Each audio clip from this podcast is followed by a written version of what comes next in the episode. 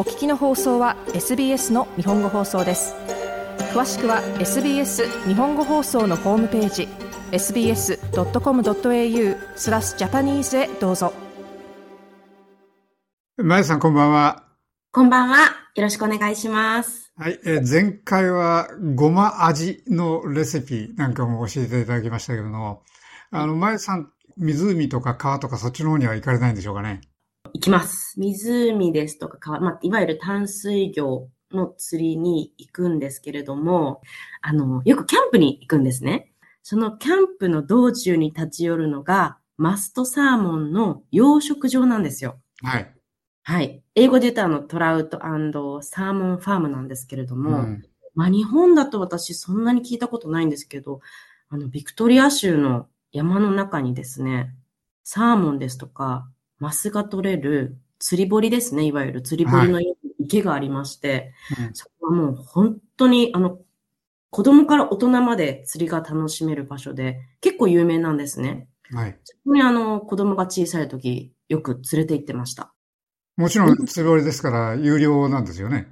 そうなんです。あの、一応入場料は払わないといけないんですけれども、あの、最初入るときに払ってしまえば、その中にまあ、いわゆる釣り竿ですとか、餌ですとか、あの、すべて道具がまずついてるんですね、無料で。はい。で、そのファームの中入るとですね、結構大きくてですね、4つぐらい池があるんですよ、大きな。はい。その池っていうのが、まあ、一つは例えば、あの、マスですね。まあ、マスって、ね、レインボートラ、あの、レインボートラウトっていう、まあ、トラウトなんですけど、マスが取れる池ですとか、あとまた、カワマスっていうのがあるんですけれども、うん、まあ、違うマスが取れる池。あと、あの、チャレンジ池っていうのがあって、それはちょっと私も何かわからないんですけれども、多分何かしら取れるんだけど難しいんだと思うんですけど、チャレンジ池っていうのがあったりですとか、あと、面白いのが、あの、アトランティックサーモン。海水魚なんですけど、アトランティックサーモンの池もあるんですよ。この4つ、どの池行っても大丈夫。その入場券1つで釣れるというファームなんですよ。中尾さん行ったことありますか？いや、オーストラリアで行ったことはないですね、釣り堀は。まあ、釣れるか釣れないかというと、実はこれ、あの、やはりちゃんとできてまして、アトランティックサーモンは本当に難しいです。ああ釣れた人を見たことはないんですけれども、うん、あの、結構アトランティックサーモンの池に行くと皆さん自前の釣り竿を持ってきてるみたいでですね、餌もですね。うん、皆さんそれを釣るために行ってる方も多いんですけど、まあ、ニジマスですとかその他のトラウトの方の池は、小さい子でも、全然、うちの子が多分3歳、4歳ぐらいですかね、の時でも小さいマスを釣っていたので、あの、簡単に子供も釣れるので、多分、今聞いてらっしゃる方って、その、釣り行きたいって思っていても、海はなかなかね、その調べたりですとか、準備大変っていう方は、まず、この、トラウトサーモンファームっていうところが、最初に子供連れて行くのはとてもいい場所なんじゃないかなと思います。はい。で、あの、ニジマスでしたら日本にも釣り堀ありますんで、はい、大体同じようなことやればいいんですもんね。そうですね。はい。大体同じことやれば釣れると思います。はい。まあ、オーストラリアだからって言って、別にそのサーモンまで英語喋ってるわけないですもんね。ちょっと餌もね、あの、外国仕様のものかもしれないですけど。はい、あの、多分 Google マップで皆さんこう、サーモンですが、トラウトサーモンファームって入れると、多分2つか3つ出てくるんですけれども、まあ一番よく皆さんが行かれて大きいところが、その大体 CBD から車で1時間40分ぐらいで、だいたいヤラバレー、皆さんがよく行くヤラバレーの北側にあるんですけど、あの、バクストンというところがありまして、そこが一番多分有名な、あの、マスファームだと思います。はい。オーストラリアで初めてマスの、あの、養殖を始めたのがそこみたいですね。うん。1958年って書いてあったので、すごく歴史的なところでもありますけれども、ここがおすすめです。手ぶらで行っていいわけですもんね。手ぶらで行ってそこで 道具なんかみんな貸してもらえばいいですよね。そうなんですよ。あの、本当に釣り具ですとか餌ですとか、すべて貸してくれるので、手ぶらで行ってもいいんですけれども、ただあの、私が一回目行った時本当手ぶらで行って、あ、こういうことかって分かったのがですね、そこで行って釣れるじゃないですか。はい、で釣れた魚は、まあ、あの、魚でまたこれは重さで買う仕組みになっているんですけれども、だいたい、えっと、トラウト、マスはだいたいキロ24ドル。で、サーモンがだいたい32ドルなんですけど、それをその場でですね、内臓処理をすべてしてくださるんですね。で、まあ、皮を剥いでフィレにしたりですとか、お刺身にしたりですとか、それもオーダーできまして、それはまあちょっと追加料金かかりますけれども、つまりその場で食べられるんですよ。はい。で、バーベキュー台もあるし、あと、キッチンですとか、あの、調理場もあるので、そこで自分の好きなように調理をして食べられるので、一回目行った時に気づいたのはですね、アジア人の方がみんな炊飯器を持ってきてたんです。いいですね。いや、びっくりしましたね。一回目初めて行ったので、そのね、釣って持って帰るもんだと思っていたら、皆さんちゃんともう何回も多分言ってらっしゃるんだと思います。炊飯器の中でご飯を炊いて、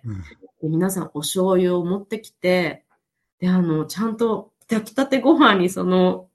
トラウト、マスですとかサーモンのお刺身を置いて、お醤油で食べてたんですよ。いやあれはびっくりしました。なので皆さん行くときはですね あの、釣り具ですとか餌は大丈夫、いらないんですけれども、どうやって食べるか皆さん考えて、もしその場で食べられる方は、あの、調味料。まあ一番お刺身が美味しいのはお醤油ですとかわさびですとか持って行って、あと、あの、もし可能でしたら炊飯器とご飯を持っていくのをお勧めします。はい。やっぱり美味しいですか？そういうところで食べると。美味しいですね。あの、洋食といえど、やはりね、釣って新鮮なままで食べるので、あの、全然やはり油の乗りも違いますし、新鮮度が本当にお醤油につけた時にこう油が浮くっていうんですか、うん、はい、それをすごく覚えてます。あの、2回目からお醤油を持っていったので はい。